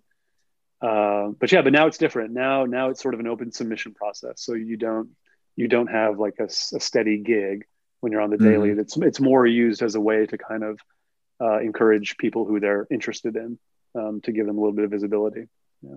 Well, we'll jump into caption contest in a minute, but you did do a lot of Trump cartoons. Do you have a favorite Trump cartoon of yours? Uh, I like the Trump trash fire because I like the way that I was able to render his face like the flames above the trash can. Um, yeah. and I, I liked, I liked the, um, the, uh, arc of history bends toward just us instead of, instead of justice. Cause that was sort of br- bridging, you know, Obama to, to Trump and I liked the I liked the women's march, the one where uh, you know Trump Trump was saying, you know, I'm fantastic at estimating crowd size. Probably a dozen women at most, um, because it was kind of a mesh a mashup of those two contemporaneous events where they were lying about his inauguration crowd size, and there was the much more massive women's march that happened immediately after. Um, so it, it was nice to be able to, you know, that's what you're trying to do with cartoons is take two things and find a way to link them and find a surprising connection between them. So I was happy with the way that one worked. And I was just I was figuring out how to use color for the daily cartoon in that way, and I liked the way that that color kind of came out, and the way Mike Pence is crouching behind his legs is funny. I did a lot of I actually actually I browsed the internet and like all the signs that are in the background are actual signs that people made that I found and tried to render them really really small. Um, so I had a couple people reach out to me when they saw the cartoon and be like, "Oh my god, is that my sign?" Um, so that was kind of fun to actually document historically, you know, that moment. Yeah. Um, so this is the caption contest podcast, isn't it? That's what we It do. is. What are we talking about here? So what's your what, what's your take on the caption contest? Uh, you a fan? We like to ask all cartoonists um, what their overall take is. I am I am a fan. It's really really cool to know that tens of thousands of people are scrutinizing your drawing. Like I I because I, I, tend to put like a lot of kind of detail into my drawings. I'm one of the, I'm one of the more like detail drawing people that that the New Yorker has. Um, I used to be more so. I've I've kind of tried to simplify it more recently, but it's cool to know that people are like looking really closely at the drawing, trying to decode it. And I mean, you know, not to diminish what we do as as cartoon artists individually, but crowdsourcing kind of works. Like people come up with really really funny stuff, Mhm. um, su- surprising stuff. I mean, for this one that came out this week, um, with the guy at his desk sitting on the sidewalk outside of his brownstone, like he's working on the sidewalk at his desk. I had submitted that one pre-pandemic as my own joke, and the caption was, "I'm tired of working in obscurity." Like I'm, or maybe I'm tired of laboring in obscurity. So he's like a frustrated writer writing on the sidewalk to get some recognition. Um, then they they they didn't want that caption. I think I maybe resubmitted it because you know a dirty little secret of submitting to the New Yorker is you can often like resubmit an idea a bunch of times with some small tweaks. Which if, when you have when you've been doing it for a decade, there's a lot of stuff that you really like that you kind of want to keep nudging them. Um, and you know if you change the caption significantly enough, it is genuinely a different cartoon. So resubmitting is a little bit of a misnomer. But I had submitted this one I think again, and they bought it for the caption contest. But that was pre-pandemic, so I had I had a bunch of people walking around in the scene without masks. And then I, I waited, you know, 10 months during the pandemic and I realized, you know, I wrote to the editor, Emma Allen, and I said, should I just add masks to these people? Would that be more useful to you guys if you could use this? Because it might be kind of fun with the whole, you know, social, you know, alienation that we're feeling right now and people being trapped indoors and maybe wanting to work outdoors. That might break open some new stuff for people to have interesting takes on the, on the, on the cartoon. And she said yes. And so I, I did a bunch of the masks on people. But then by the time it got published, we were in this weird liminal phase where uh, like people had been vaccinated, but some people hadn't been vaccinated. There was a whole debate about do you wear masks in public, do you not? So I don't think any of the captions that ended up floating to the top focus on the mask wearing, but the whole mask wearing was a difficult thing to, to hit for this for this drawing. So that was what I kind of redid a bunch of times. Um, So they they they bought this without the masks, and then you suggested, hey, you already bought this, but would you like me to do more work to it? yes, exactly. Huh, interesting. So, so yeah, but I was I one of the fun things I like about the caption contest is seeing where people are from. Like it's always interesting to see where like it's not really relevant to the quality of the caption or how they're eventually ranked, but like it's just interesting to see where people are from. Um, there's it, there tends to be kind of a coastal thing where a lot I've noticed that a lot of people are either from California or the East Coast, or you know there's there's I'm, I'm happy that we got a a Beaumont Alabama in there, right? No. Where's that? Yes. Alta. Alta. Is that supposed to be, don't- is that supposed to be Alla? Maybe that's a maybe that's a typo. But anyway, oh yeah, so on, on I think it might be I think it might be supposed to be Alabama. Who knows? Anyway. Sam Villitard, wherever you live, mystery man. It's funny with this one, we have a Facebook. We talk about the caption contest every week and um, pretty much every day. And uh, there was a lot of discussion about this cartoon um, as to why the, the adults had masks, but the kids didn't. Did that play into any caption ideas? Was Right, was- right, right. I mean, it was a really yeah. When I put the masks on, and then when things started changing with the CDC guidelines, I knew there was going to be no way to get it right to make it not be distracting. Because like now, because I think when it came out, even during the course of it being like in the like in the three weeks since we've arrived at a point where it's actually the complete opposite where like kids are wearing masks but adults don't don't have to right um, so yeah that was not intentional on my part. Um, i think i think the note that i got back from the editors was just like yeah make some people wearing masks because we were in a we were in a sort of vaccinated sort of not vaccinated phase. Yeah. But i think i think all the ones that eventually rose to the top of the top three don't really reference the masks right? No. No. no yeah.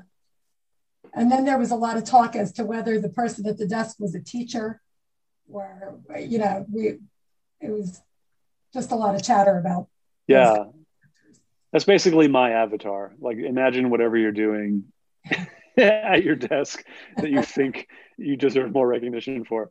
Uh, yeah so he's inflicting himself on the public trying to get recognition. Uh, but yeah i mean all of them were really really funny. I don't know how they eventually figure out which one is which one is funniest. I mean it's it's like you know humor is subjective so it's, it's just it's a fun way to engage readers but i'm always impressed. People always do a really really good job. I've had i've had a lot of people write to me when i have the caption contest in there and the the beginning of the email is always i've submitted for years and i've never won. Like i just wanted to send you this one so you know this is mine. And like it's like people will really become invested in trying to crack the code of the caption contest. Yes yes. They do. I know some i know some cartoonists are kind of like well i'm not such a fan of it because it kind of you know diminishes kind of what we do in our own individual like it's kind of like you know uh, but i don't know. I, I i like i like i just like knowing that people are looking really really closely at it. And it's also one of the few times that you know when you publish in the new yorker you publish new yorker cartoons. You don't publish tom toro cartoons necessarily. You don't publish sam gross cartoons necessarily. Emily flake cartoons necessarily a lot of readers might recognize you, but whenever a cartoon in the New Yorker is referenced, almost always it's this New Yorker cartoon. It's not like the individual artist. So the caption contest is one of the few places where you are named. Like like what they say, like this cartoon by so and so is this week's caption contest. I mean, you know, our names appear on the masthead, but you have to then go back to the masthead and be like, okay, this name is number four. This is the fourth cartoon that appeared. This is this person and I and I was stupid enough early on in my career to start signing my name in sort of like cursive. like I, I like I like how Paul Noth, for example, Paul Noth writes Paul Noth. like, yeah, it's very clear that that's Paul. No, like I have like some people have said, is that Torb? Like what is that? It's like no, Yeah. that's just a flourish. That's just a flourish at the end of the O. Um, and I think I was looking at Gary Larson's signature when I decided to sign in cursive like that but no that's that's yeah. So so the cool thing about the caption contest also is it's a little bit of individual recognition for the the person who who drew that week which is kind of cool. Hmm Yeah. Do you have any uh, caption contests that you could think of that uh, you were particularly impressed with one of the finalists, or the opposite that you thought they were horrible and uh, had this one get selected? yes let me name this particular person who i thought was absolute garbage. No, i'm just kidding. Um, you know i don't I, I can't think of them right now. Um, I, I can't think of them right now unfortunately. But i i, I just i just I, I just know that you know people are funny. You know people are funny. It's just i think that there's you know when you have the image to decode like like the real way to have people you know be cartoonists is to give the caption and then like have people do the drawing where it's like the caption doesn't necessarily explain what the joke is right? There's there's a couple people uh, there's this one instagram account of this person who just like switches captions on like cartoons and they kind of work like like like either way I'm just like random cartoons. But it, but it's a little bit easier when you have the image because you're prompted like you're prompted to decode it in different ways. And i just love the fact that like you know hundreds of different variations are possible. It's it's kind of cool. Like it, like there is, is no right answer to what is Mhm. the funniest caption. And it's just it's just really cool to think like yeah i mean i find it inspiring for myself too because it's like when i'm stuck in a rut i can't find a right caption for my own drawing. It's like you know there's a hundred ways you could do this. Like you just have to sort of loosen up a little bit think about it differently come back to it step away. Um, so the caption contest is actually a good reminder that like the search for the right answer is misleading. You're actually just searching for what is your interpretation of this in a funny way you know um, but yeah i like it i'm a fan of it I wish they would do more more of mine. Do you ever try to come up with a caption for the weekly contest that's published? I do sometimes, and I suck at it. I can't. I can't do. I can't do it with other people's drawings. I yeah. I, I I yeah. It's it's funny because I just know that they. I know most of the artists, and I know that they had a better idea when they submit. Like, because sometimes you submit the drawing and they get back to you and they're like, "We really like this drawing, but we don't like your caption." So they want to use it as that. Sometimes you submit it and you just don't provide it, or you just do the little underline and you're like, maybe you want this as a caption contest. Um, but yeah, I, I, don't, I don't often because I, I, have that artist's voice too specifically in my head that I can't like sort of you know erase that. It's a little bit too strong. Um, but yeah, I did when I was first trying to break in. I did kind of like try it sometimes just as an exercise, and I was actually, I was actually never very good at it. So that's another reason why I'm impressed by you know ordinary people coming coming up with hilarious things. We used to offer signed prints, like the New Yorker, like the winner, the New Yorker, the New Yorker would send you a signed print, and so you actually had that little bit of a personal correspondence where you then send it to them, and you could include a little note saying, you know, congratulations. Yeah. Uh, they don't do that. They don't do that anymore because that's considered like a gift, or it's considered a, you know a prize award that's worth money. So then it was it couldn't be opened to as many territories as they want to open it to. So now I think it's global now because there's no reward. Um, mm-hmm. But I got to do that a few times where you actually would sign the print and, and send it to them with their caption on it. So it was it was cool to do that. That's very cool. Yeah. Did you guys ever? Do you enter? Do you guys enter? Oh yeah. yeah. Every week. Every week. What were your guys, what, what, what, were your guys' captions to mine? Do you remember? Uh, I I know I know my captions to a few of yours. Um, Turning the tables. You had a you had a, a mouse riding a cat with two other mice looking on, um, and the winning caption to that was "Listen to this baby purr." That was the winner. That was not me. Mine. Mine was I love that new cat smell. That's a good one. I like that one. I thought it was good, but it d- didn't go anywhere. Um, and then you had one that mine was absolutely horrible. Like I'm embarrassed to even tell you what it was, but I'm, but I will.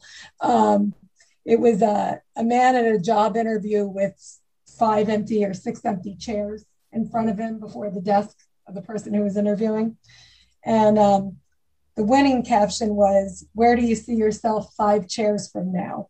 Which is good, typical interview, you know, question. Mine was, okay, I'm, I'm, I'm embarrassed to say this, but okay, mine was, we'll feel a lot closer when Kevin Bacon gets here because it's six degrees of Kevin. Right. Bacon. Yes, yes, yes, yes. I was like, why like did that, that win? Absolutely terrible. But um that's but, funny. I like those. um and uh, yeah, I forget what my forget what my initial captions for any of those would be. I think for the mouse riding the cat one, mine my caption was also pretty bad. It was something like, you know, you just got to keep practicing. It was, it was like it was there was some emphasis on practice, mm-hmm. like practice practice makes perfect or something. Um, but yeah, but I liked I like the ones that came up with the sort of interpreting the cat as a car. You know, that's yeah. that's, that's funny. That's funny. Um, How about you? Anyone guys? else? Any anyone else? Yeah, the the only one I have is the for the for the one that's most recent here, and I had a. I'm transitioning working from home to working from front stoop. yeah. That's good. So, it's okay. Grade yeah, the, the the gradation. I like that. I like that. Yeah, but I mean, the caption contest is a good. It's just also a good example of like, you know, when you're trying to do cartooning or break into cartooning, just think of a funny image and then like you know solve it. Like like there's kind of a rule of thumb where like if the image has something absurd about it the caption can't also be absurd. The caption has to sort of be logical because then you have the tension between the ridiculous and the sane right? It's, there, there's a tension there but if it's just two people in a coffee shop and there's nothing inherently ludicrous about the drawing then it's up to the caption to be funny like, like then the caption has to have some sense of absurdity to it. Um, but you can't do both because then then it's not then it's not New Yorkery. mm-hmm. you know, like, then you're kind of gilding the lily. You're sort of compounding joke upon joke, and it gets it, it verges into sort of silly, which the New Yorker never wants to be seen as silly. Um, and typically, the uh, the what the cartoons that are chosen for the contest are ridiculous drawings. Like they have something crazy going on in them because if they were just two people sitting in a coffee shop you know how do you how do you pick a winner for a for a caption contest for that? You know they could be talking about anything you know? So um, right exactly. we kind of view it as you know what what's the the puzzle that we need to solve with the caption so looking at the you know, whatever is going on in the picture, there's got to be some kind of incongruency. What, what is it and solve it with the caption. So that's that's kind of how we look at it. Wouldn't you say, guys? Yeah, absolutely. yeah, you definitely need an incongruity. Yeah. And it's a good it's a good way for people not only to have fun trying to solve the contest, but for people who are interested in cartooning as a kind of, you know, template for like you know your drawings should be something like this like like there should be something funny about the drawing itself that mm-hmm. you then provide your own interpretation of at the bottom mm-hmm. um, so yeah that's a, that's a good example of yeah and when it comes to style i mean there's another rule of thumb where if like if the joke is good it can be drawn almost any number of ways but a good drawing can't save a bad joke mm-hmm. right so it doesn't actually matter like you can't force it through your drawing. So that's another thing that's kind of, you know, we were talking about writing a little bit earlier on. I, I think Matt Diffee also said like, you know, 95% of his time is writing. So much of it is the writing because the drawing actually does, the drawing is actually the easy part. That's the part that gets all the attention. You do have to hone your skill. You have to become good at doing it and all that kind of stuff. But honestly, you could do a pretty sloppy like line drawing of a funny idea and that's better than an extremely detailed, unfunny idea, right? So, mm-hmm. so it's about the writing. It's about honing it, getting it down, so you so it's clear what the clever twist is. And the mm-hmm. other thing that people often fall into the trap of is making things overly complicated, right? It has to be very, very evident what the funny part of the drawing is. You know, it's like, oh, this is where my eyes. You have to you have to move the you have to guide the eye in a very clear way. You know. Mm-hmm because you have to get a joke in like three tenths of a second, right? For, for it to actually be funny, to not belabor it. Right. Yeah. Well, your drawings are very detailed. Uh, how long does it take you to come up with, draw up a uh, final sketch? I can do it in like an afternoon. I'm trying to get faster at it. I can do it in like three or four hours. Um, I know some people who do it in like 20 minutes, which I'm very jealous of. David David Sipress, and I love David Sipress's style, but he can do them very quickly um, Sipress, Sipress. It's funny. I, mm-hmm. I, know mm-hmm. everyone's name, but I haven't actually like heard a lot of the names pronounced out loud. So, David, I'm sorry if I'm mispronouncing your last name, but you know, some people their their style just allows for more fluid fluidity. What I tried it, what I what the hardest thing, and I know a lot of my colleagues also have this difficulty. I know Jack Ziegler did. We talked about it a bunch of times. Is trying to maintain the sense of spontaneity when you go from pitch to finish, because oftentimes the pitches are done under time pressure and you're whipping and there's some element of it that just looks fun. Like it like just sort of looks vivacious and you captured some spark in it. And then when you put it on your light board and you put the paper down there and you're thinking in your mind oh my, this is going to appear in the new yorker like like there's a kind of tendency to overdo it a little bit or to clench up. And keeping the spontaneity in the actual finish is is one of the great challenges. It's something i still struggle with. Um, i would like my stuff to be a little bit sloppier actually but I do, I do take pleasure in doing detailed detailed work as well. It's one of my ways of differentiating myself. I wish I had a straight up line style, but I had to teach myself how to watercolor too. Watercoloring can be quite difficult. And it's funny when you go from doing black and white to doing color for Playboy, you have to like completely see the world differently because you're, you're like used to working in grayscale. So it's like training the eye to move across a cartoon in the right sequence that you want the reader to experience in color is completely different than in grayscale. And it, it, it opened you up to more jokes, right? In other words, you couldn't do the Trump dumpster fire joke without color, right? So that right. whole cartoon goes away if, without the ability to have color. So color kind of opens exactly, you up yeah. to more opportunities. And yeah, there, yeah, there, that is true. It does open up more opportunities. There's kind of a debate about whether color makes jokes funnier or not. You know, and I think I think there I think the New Yorker has been grayscale traditionally, so like that kind of is just emblematic. Um, it, but like okay, so if it's in colored, it's starting to publish color more, but would it necessarily make it funnier? I think it's actually I think jokes happen faster in black and white. I think I the color to a certain extent can be a little bit distracting. Um, it's fun in Playboy because Playboy actually doesn't the jokes aren't meant to be gotten as quick the humor in playboy is the is the sub, is the sort of transgression of it. That that's what's funny. It doesn't have to be as fast. So you can actually do more detailed painterly things for them because it's actually meant to be looked at because of the kind of like you know eye, eye candy quality of it. So it's a different it's a different style. You're talking about different mediums when you try to compare the two. But working and they used to both, do they used to do the whole page, right? I don't think they did like a portion page, of the page. yeah. It was always a full page, which is again, it's Which kind is- of different. which is so you do cool. focus on it a lot more. Yeah, yeah, yeah. I have to say it was really cool to see a full page cartoon when you do get, when you do get to publish like that. I mean, I have I have the complete Playboy collection of Gahan Wilson's stuff. Amazing, like amazing full page cartoons. Not of, and not, like none of them are sexual humor either. Like he was the one guy who was doing like just his absurdist Gahan Wilson stuff in Playboy. Um, I mean, the New Yorker they used to do full page too. It's kind of a shame they don't do that anymore.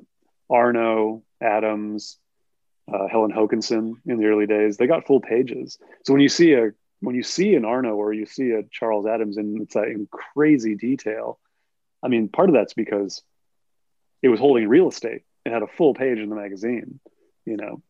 But we're kind of yeah, so we're, we have to draw more for. I think the tendency of the style away from the painterly toward the sort of more spontaneous is by virtue of how small the cartoons have gotten in the page, the room they're taking up, and also by the fact that they went from hiring gag writers to the cartoonists having to come up with their own gags. So when you had a gag writer supplying your gags, they were actually hiring illustrators to do the drawings, right? So they were more detailed and uh, and pretty. Um, now there's less emphasis on the drawing because we have to come up with our own gags. That's the primary focus. It has to be funny first. It doesn't really matter how well it's drawn. hmm Yeah. Do you ever work with gag writers now, or you keep all your stuff uh, yourself? Some people send me things, and I'm always flattered. Um, I can never use them because I, I know. I think mm, who was it? There was one of my cartoon colleagues. I think it was Matt Diffee again, who said uh, he has sort of a nightmare of being on his deathbed and the doctor coming into the room and saying, "By the way, I'm a huge fan of this cartoon of yours," and it being one that he didn't write. you know, like it being the one that he like got a gag writer for. Um, and so yeah, it's just, and you know, if you work with a gag writer, you have to split the fee, which isn't appealing. Um, we make so little money as it is anyway that you are seeing now more shared credit though in the magazine. It didn't used to be that way, but now there's more two names of either people who came with it together or someone who's working with a gag writer, which which is you know fine for some people's technique, but I kind of I kind of like the the the pride of ownership of it and doing the writing and the drawing. Hmm. Yeah, I mean you know, send me gags if you want. Something might work out. Interesting combo, I think, is uh, Steve Martin and Harry Bliss teaming up. I mean, if you can work with Steve Martin, yeah, yeah, like you know if ricky gervais wants to do cartoons Right. like hit me hit me up ricky like you know like I, i'd be fine doing that but i mean yeah that's a funny that, that's a that's a cool partnership Mhm. um, did you guys read their book a wealth of pigeons yeah. I have it. I have. Yeah. Yeah. Love it. yeah that was the same i did the that same publisher did a user's guide to democracy that i did the illustrations for celadon they're a great publisher uh, but that came out right after my book and i was like Harry bliss so good. He's so so good. Yeah. Yeah. He lives in JD Salinger's house really? in Vermont. Did you know that? No. Yeah. He bought JD Salinger's house. I, I could, you know, correct me if I'm wrong, Harry, but like I think he lives in JD Salinger's house. That's He crazy. has like he started this uh, artist residency called like the Cornish the Cornish artist residency with the cartoon studies place that's there in Vermont. And part of it is you get to go like stay in the guest room uh, in Harry in like JD Salinger slash Harry Bliss's uh, house. So it's kind of cool. I've applied a few times. I haven't got it yet, but it seems like it'd be kind of cool. Yeah, I'd be looking for uh, missing manuscripts or hidden manuscripts that he may have hidden around in there somewhere. Yeah, I mean, tearing tearing up the floorboards. Huh. to Esme with love and potatoes. What is this? An early draft. you do you send anywhere other than the New Yorker? I mean, it looks like you you have a few in the cartoon stock caption contest, so I guess you send a few there. Yeah, yeah. Cartoon Stock is doing a really good job of opening up some stuff. They do stuff with Airmail. Uh, Airmail is mm-hmm. the sort of the online weekly magazine. Um, and like, yeah, I'm getting this. I'm hopefully getting the syndication thing up and running, so that'll become like a huge focus if that ends up going forward. Um, I did Playboy for a while. Um, I mean, to be honest, like, I'm hoping to focus more on kids' books and that kind of thing because the New Yorker is like the only game in town. I mean, they they buy weekly, they buy they buy weekly, and they pay the most. So it's like, I, I guess pe- people who don't do it in the New Yorker are hopefully you know have enough of a social media following to aggregate that into digital ads or whatever they do. I don't really know how you make money on online cartoons. Um, that's the net. That's the next nut to crack. Is like, how can you, instead of a bunch of instead instead of millions of people sharing your stuff for free, how can artists actually have digital content that creates revenue for us? Um, that's really hard to do, unless you have like hundreds of thousands of followers or something. I don't know. But yeah, the New Yorker's the only game in town. God bless them print publication. I mean, may it, may it live on, may it live strong in the 21st century. good lord. You guys are all subscribers, right? That's required to do this podcast. Yes. You have to subscribe. Okay, good. Yes. Do you ever do any covers for the New Yorker, or you just strictly do the cartooning? I've sent a few. I've sent a few. I don't focus on them a lot, but when one occurs to me, you know, I, I have I have Françoise Mouly's uh, email, and I'll, I'll, send her some stuff. It's it's hard it's really hard to crack. And there's a few cartoonists who, who've done that. I know Danny Shanahan, Ed Steed, who's a great new cartoonist, has done a bunch of covers for them. Um, Bliss, you know, has done really good covers for them. Um, but and Roz Chast, of course. Um, I love it when Roz does her ones that are like her embroidery. She's crazy talented. I mean, her her embroidery is really good, and she does those Fabergé eggs too. It's wild. Yeah. I don't know. I don't know where she finds the time to do that and write a best selling memoir. Like, good lord. Um, but yeah, I would like to. I, I, still send stuff. The one that I had as a daily cartoon that was pretty popular of the guy sitting on the fire escape with his desk on the fire escape because it was finally spring, but we were still in quarantine. It was like, you know, going going to your office now. Escaping into spring was the like unworded caption for it. I had submitted that as a potential cover. Um, but Françoise wrote back saying that they were, you know, booked up for the spring already. I also don't quite have my thumb on the pulse of like what their route, what their calendar looks like because sometimes they're booked up month in months in advance. Sometimes they choose ones that are that week. You know, they'll get Blitt to do one. Um, Barry Blitt is amazing. Yeah. The last last cartoonist who will ever win a Pulitzer Prize in cartooning because apparently they don't give those out anymore. Oh, I heard yeah. that, that was this year, right? That that was a big weird, yeah. Mm-hmm. very weird. Yeah. yeah. I don't know what's going on there, but yeah. So covers. I mean, I would love to do a cover. Yeah, mm-hmm. I would love to do a cover, but yeah, it's uh, that's hard. I mean, that's a whole another set of artists who have their own stories of rejection and breaking. I mean, so it's a little bit presumptive to be like, I want to do cartoons and covers. Um, but it's interesting. Yeah. Ed Steed does covers because he's not really a. I love his cartoons, but he's not the best drawer. I, I think his cartoons are great, but they're not. I mean, drawn as well as yours. So I didn't know. I think I, I, think I think he, I think he would he would be he'd be the first to say that. I think he I think he would be the first to say that he's not the, the best drawer. He's, he's, he's aware of that. I think he was in I don't know where he is. I think he's in England or something or or he, he travels all over the place. He's kind of a vagabond. Um, but he came to New York and he did, he did like a live drawing class with a bunch of cartoonists and he was doing it. Apparently I wasn't there, but I heard the story and he was there and, and he was drawing and he's like, I feel like I've been exposed as a fraud. because his like his because his live drawings and mine would be too. I'm a terrible sketcher. Um, but yeah, but I think he just has a quality of absurdity to, to his that, that is are kind of charming. I mean, if you look at, I keep saying Ed, William Steig because I love William Steig stuff, but Steig did some covers that were just sort of bizarre. Um, you know, weird looking flowers over kind of pig people. There's really no, there's not kind of not, no relevant. There's nothing to interpret in them. They were just whimsical mm-hmm. and, and funny but in Steed's way, he has his own uh, almost sort of grotesque humor about like these weird sea creatures and stuff. Grotesque is probably too strong a word, but quirky or you know but I like his drawings. Yeah. I think uh, Bruce Eric Kaplan did a cover too, also. good. Bruce's stuff is so good. Yeah. I mean, talk about it. Talk about an individual style. I mean, that, that pops off the page. You know immediately that it's a Bruce Eric Kaplan cartoon. Obviously, his sort of like nuclear lit landscapes. it looks like it always looks like there's like an A bomb like just off frame that just got ignited. Um, his stuff is great. Actually, I traded I traded with him for an original one of his drawings too. Um, actually, trade is not the right word because I wrote to him and I was like, "I love your stuff. Do you want to do an art swap?" And he wrote back saying, "I don't collect art, but I'll give you one of mine. What do you want?" So he didn't want he didn't want one, mine, but I got one of his. uh, Your art? Do you sell your original cartoons? Yeah, sometimes I'll auction them through Swann galleries. I haven't done that for a while. There's a couple stuff. There's some stuff on cartooncollections.com that, uh, or cartoon stock now, I guess, .com that um, that have originals for sale. It's rarer. It's rarer to do that, but I, I try, and also because I, I I try and keep the price high. I, I try not to sort of undercut the market on original art. But that's another reason to do stuff in hard copy versus digital. You know, like if you do hard copy, then you have the original. I know some people who do exclusively digital, they'll like print out a nice you know Giclée print or whatever, and they'll say like this will be considered the original, but it's a little bit different.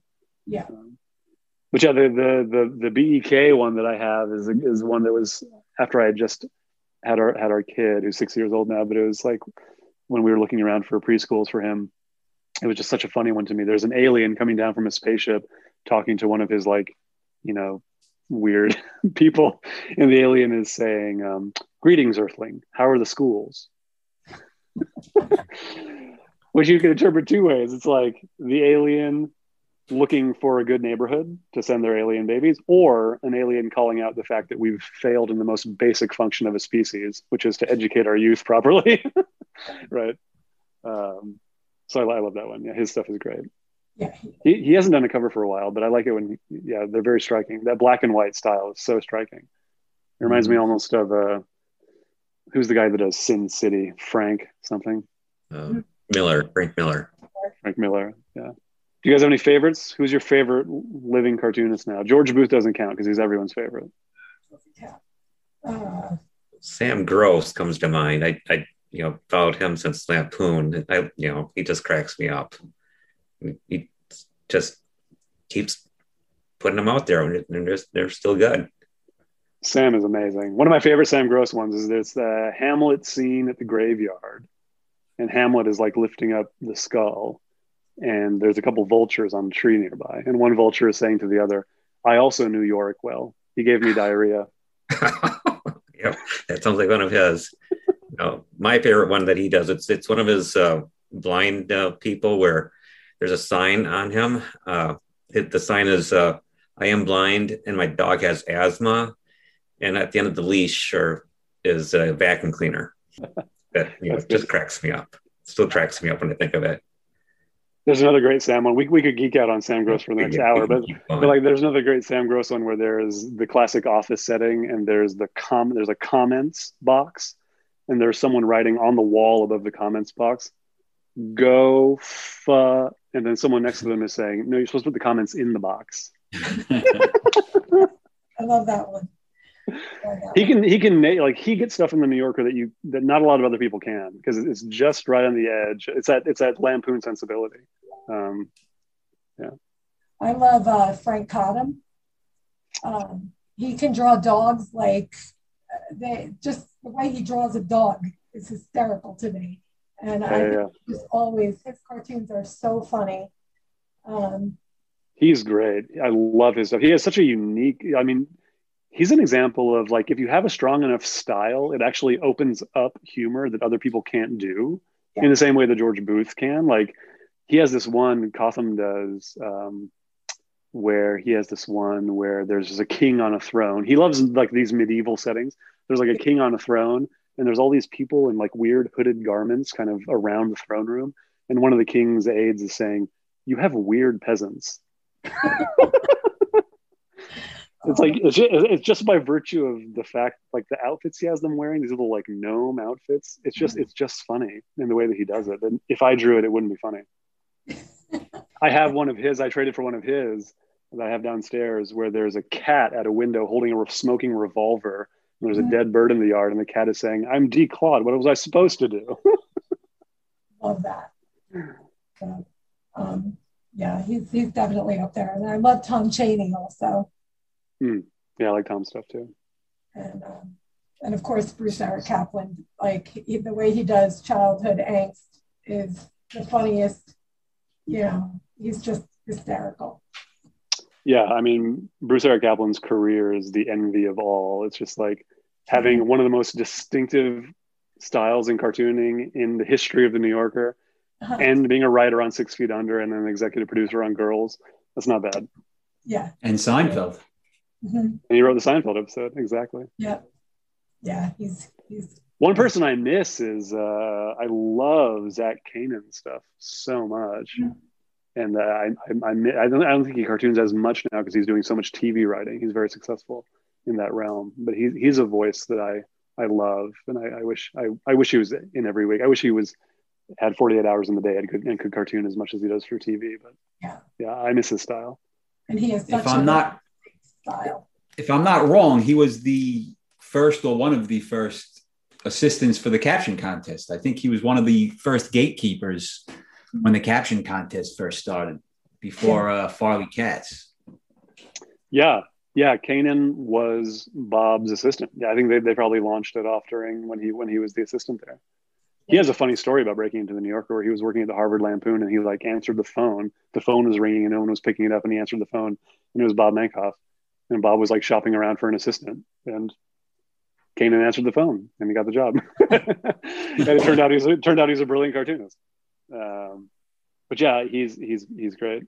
Um, a couple other people. I mean, you know, the cool thing about the New Yorker recently is they're doing a, a very, you know, overdue and exerted push to diversify the ranks of the cartoonists, which is long overdue. Hey, there's my kid Elijah.